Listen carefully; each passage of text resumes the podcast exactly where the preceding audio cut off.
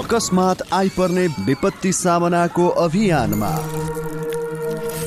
High face र capital एफएमको सहकार्य। कार्यक्रम आकस्मिक सन्देश।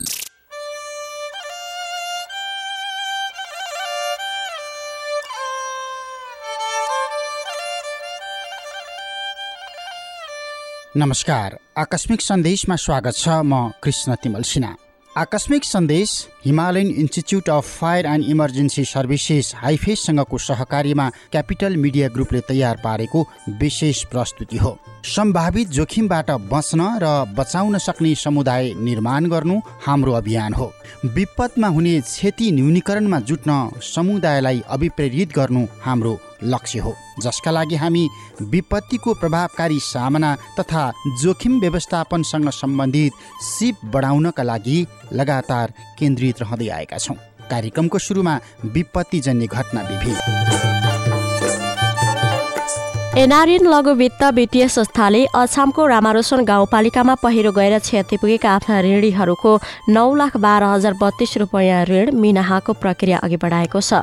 पहिरोले बस्ती नै बगाएपछि ऋणीहरूको मृत्यु भएको परियोजनामा समेत क्षति पुगेकोले राहत स्वरूप ऋण मिनाहाको प्रक्रिया अघि बढाइएको एनआरएन लघु वित्तका प्रमुख कार्यकारी अधिकृत इन्द्र कुमार शाहले जानकारी दिनुभयो। एनआरएनले रामारोसन गाउँपालिकाको वडा नम्बर पाँच सैनी बजारका मृत्यु भएका र परियोजना पूर्ण रूपमा नष्ट भएका ऋणीहरूको सात लाख चौसठी हजार एक सय बाइस रुपियाँ र पुल बजार र मोजा बजारका परियोजना पूर्ण रूपमा नष्ट भएका ऋणीहरूको एक लाख अडचालिस हजार बत्तीस रुपियाँ ऋण मिनाहा गर्ने भएको हो। प्रमुख कार्यकारी अधिकृत शाहले सामाजिक दायित्व अन्तर्गत सदस्य र ऋणीहरूलाई अप्ठ्यारो परेको बेलामा एनआरएनले सामाजिक उत्तरदायित्व निर्वाह गर्न लागेको बताउनुभयो। भदौ आठ गते राति वर्षासँगै पहिरो आउँदा रामरोशन गाउँपालिका वडा नम्बर पाँचको बजारमा र मुजा बजारका सातजनाको मृत्यु भएको छ। दसजना अझै बेपत्ता छन्। एनआरएन लघु वित्तले पहिरोमा परेर ज्यान गुमाएका र क्षति बिहोरेका सदस्य र ऋणीलाई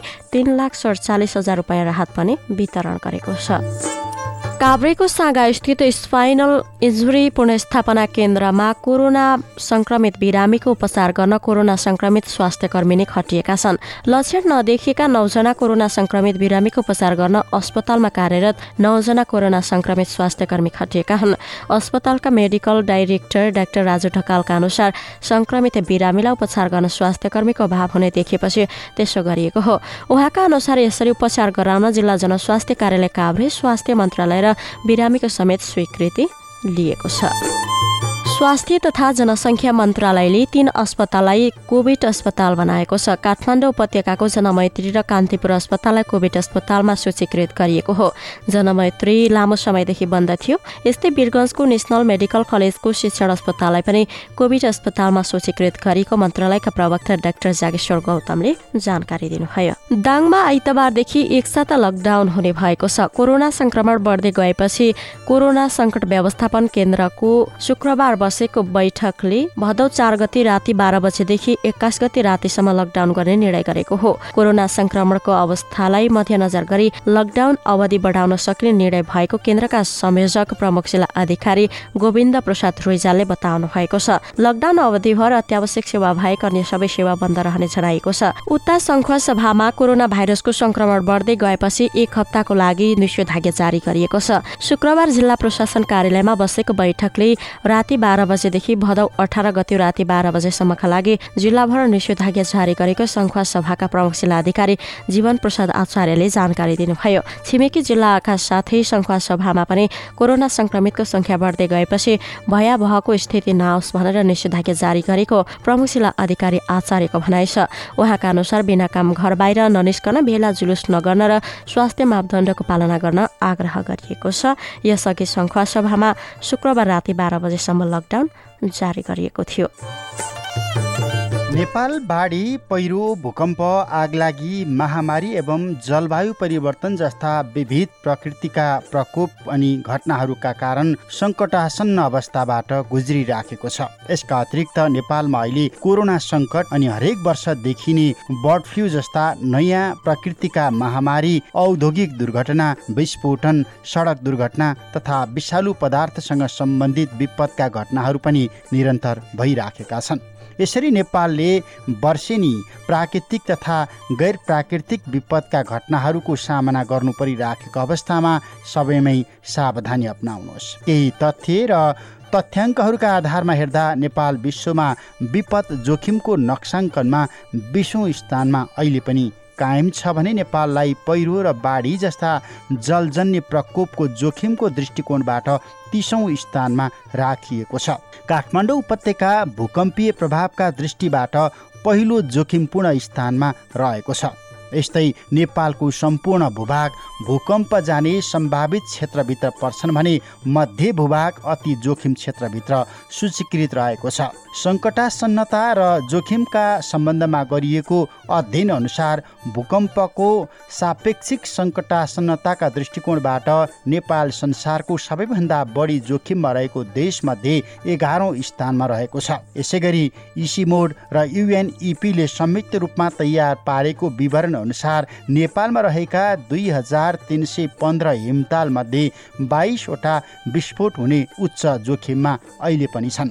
आगजनीतर्फ विशेष गरी तराईमा गर्मीको मौसममा तापक्रम पैँतालिस डिग्री सेल्सियसभन्दा माथिसम्म पुग्ने भएकाले ग्रामीण बस्तीहरूमा आगलागी ठुलो समस्याका रूपमा विद्यमान छ। साथै अहिलेका दिनहरूमा वनमा डढेलो लाग्ने विपदका रूपहरू समेत बिस्तारै बढ्दै गइराखेको अवस्था छ। यस्ता ज्यादै उच्च दरको प्रकोप उन्मुख क्षेत्र रहे पनि सोसँग जुझ्न सक्ने क्षमताको विकास र पूर्व तयारी जस्ता कार्यमा सारभूत रूपमा नेपालमा ठोस काम अझै हुन सकिराखेको छैन। यो अवस्थामा नीतिगत तथा संस्थागत सुधारको कडीको रूपमा नेपाल सरकारले राष्ट्रिय रणनीति धेरै परिकल्पना गरेको छ जसको प्रभावकारी कार्यान्वयन अहिलेको आवश्यकता हो।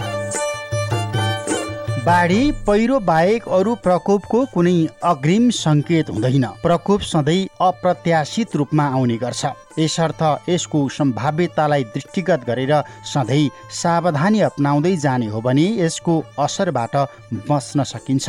प्रकोपका सन्दर्भमा हामीले सधैँ तिनवटा महत्त्वपूर्ण कुरामा ध्यान दिनुपर्छ विज्ञहरू भनिराखेका छन्। पहिलो अग्रिम सावधानी अप्नाउने। दोस्रो प्रकोप व्यवस्थापनमा ख्याल राख्ने कुरा। यसै गरी तेस्रो सुरक्षात्मक उपाय अप्नाउने। भूकम्प र महामारीका सन्दर्भमा अप्नाउनु पर्ने अग्रिम सावधानीहरू यी माथिका हुन सक्छन्। बाढी पहिरो पनि प्राकृतिक प्रकोपमा पर्ने भएकाले यसको अग्रिम लक्षण भने पाउन सकिन्छ।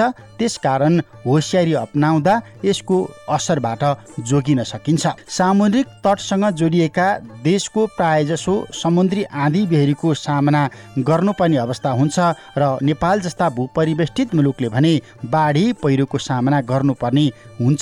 जुन हामीले भोगिराखेका छौँ। पछिल्लो समयमा नेपालमा सालिन्दा बाढी पहिरोको प्रकोप बढिराखेको छ। अझ यो वर्ष जलवायु परिवर्तनमा परिराखेको असर बिस्तारै कम भइराखेका कारण पनि अतिवृष्टि भइराखेको छ र जताततै बाढी र पहिरोको समस्या व्याप्त छ। अविरल वर्षाको कारण भुछे हुने र पहिरो जाने क्रम बढ्दो छ। नदी कटानमा समस्या देखिएको छ।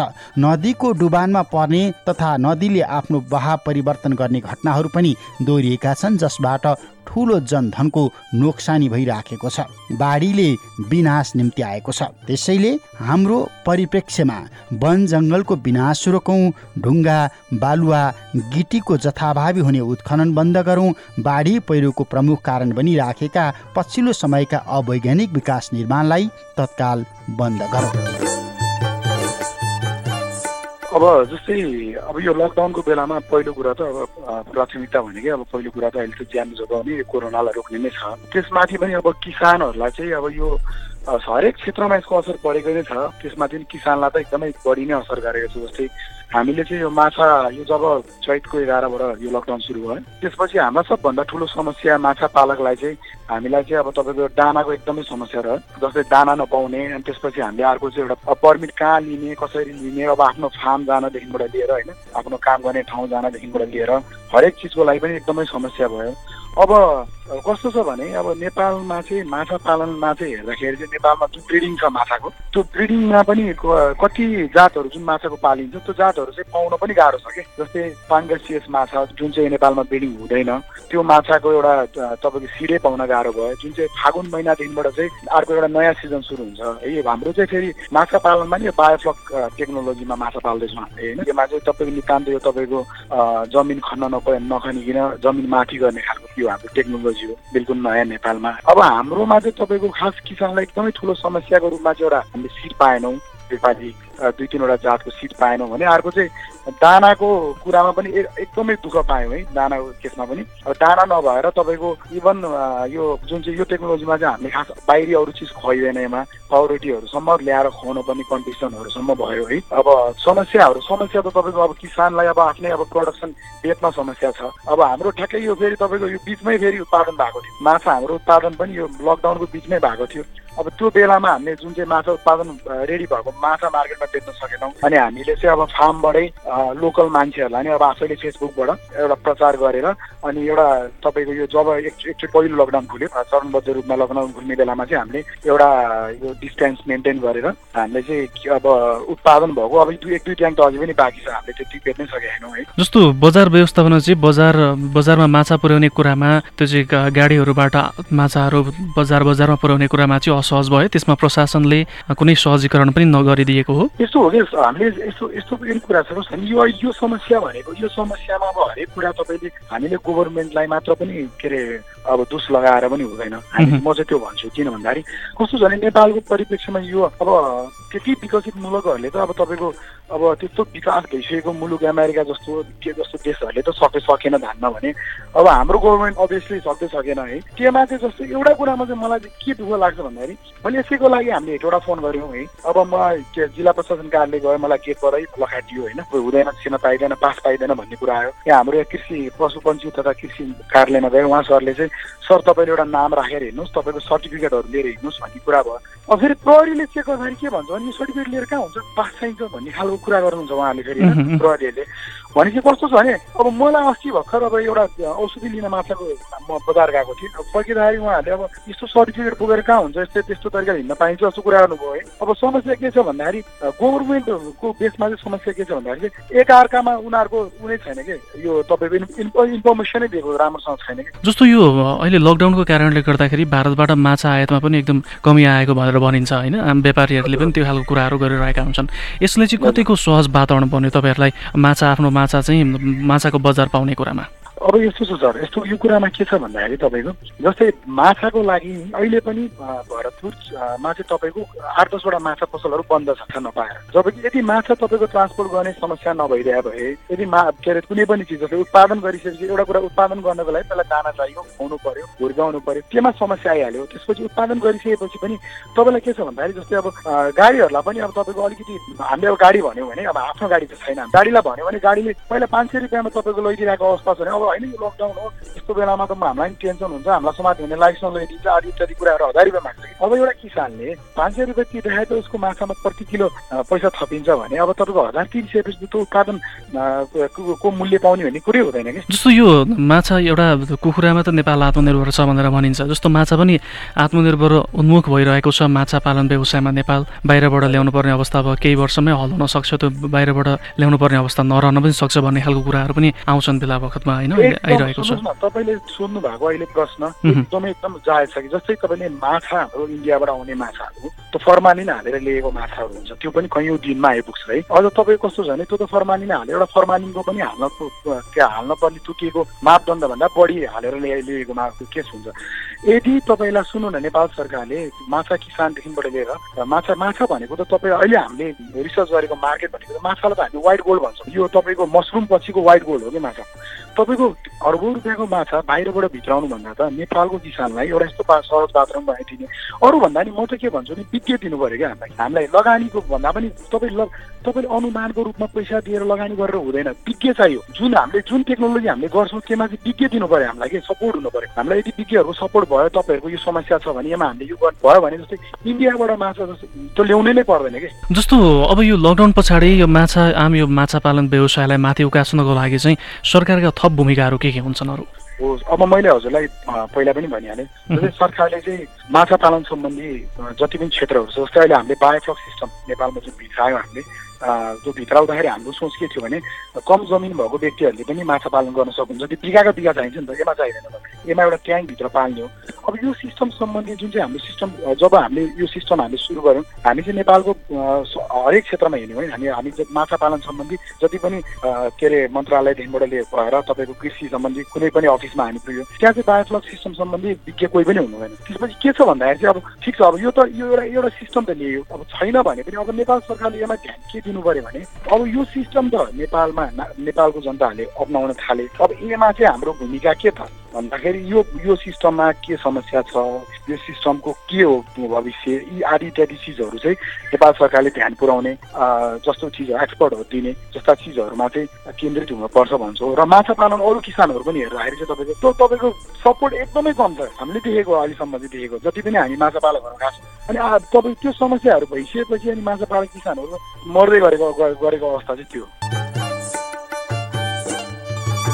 लामो समयदेखिको लकडाउन अर्थात् बन्दाबन्दी निषेधादेश अनि कोरोना सङ्कटका कारण देशैभरि रगतको अभाव सुरु भएको छ।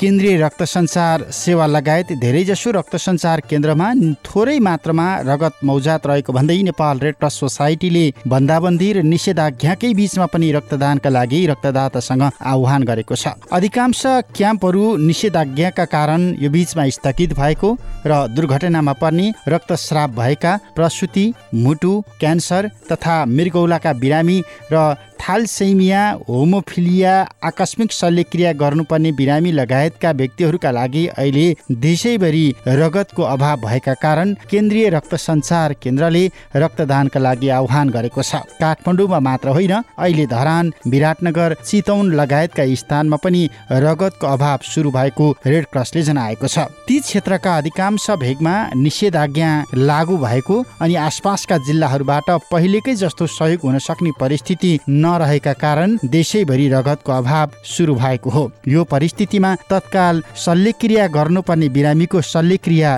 रोकिन सक्छ भने रगतको अभावका कारण कैयौँको ज्यान जान सक्छ। त्यसैले कृपया तपाईँ जहाँ हुनुहुन्छ जुन परिस्थितिमा हुनुहुन्छ रेड क्रस कर्मीहरू र केन्द्रीय रक्त सञ्चार केन्द्रका प्रतिनिधिहरूसँग समन्वय गरेर सम्भव भएसम्म रक्तदान गरौँ। किनकि यति बेला स्वास्थ्य सङ्कट देशैभरि विद्यमान छ र विषम परिस्थितिका बिचमा कोरोना भाइरस भन्दा बाहेकका बिरामीले समेत उपचार नपाएर ज्यान गुमाउनु पर्ने अवस्था सिर्जना भइराखेको छ। त्यसैले नियमित रक्तदान गरौँ सुरक्षित रक्तदान गरौँ किनकि रक्तदान जीवनदान हो।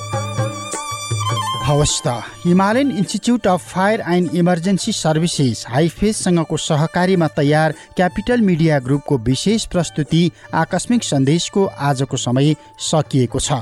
कार्यक्रम उत्पादन सहकर्मी प्रतीक नेउपाने समीसा नेपाली प्राविधिक मित्र विश्वराज विष्टका साथ म कृष्ण तिमल सिन्हा बिदा हुन्छु। भोगेको विपत्ति कहिल्यै नबिर्सौँ। विपत्तिबाट पाठ सिकौँ र क्षति दोहोरिन नदिउँ। नमस्कार।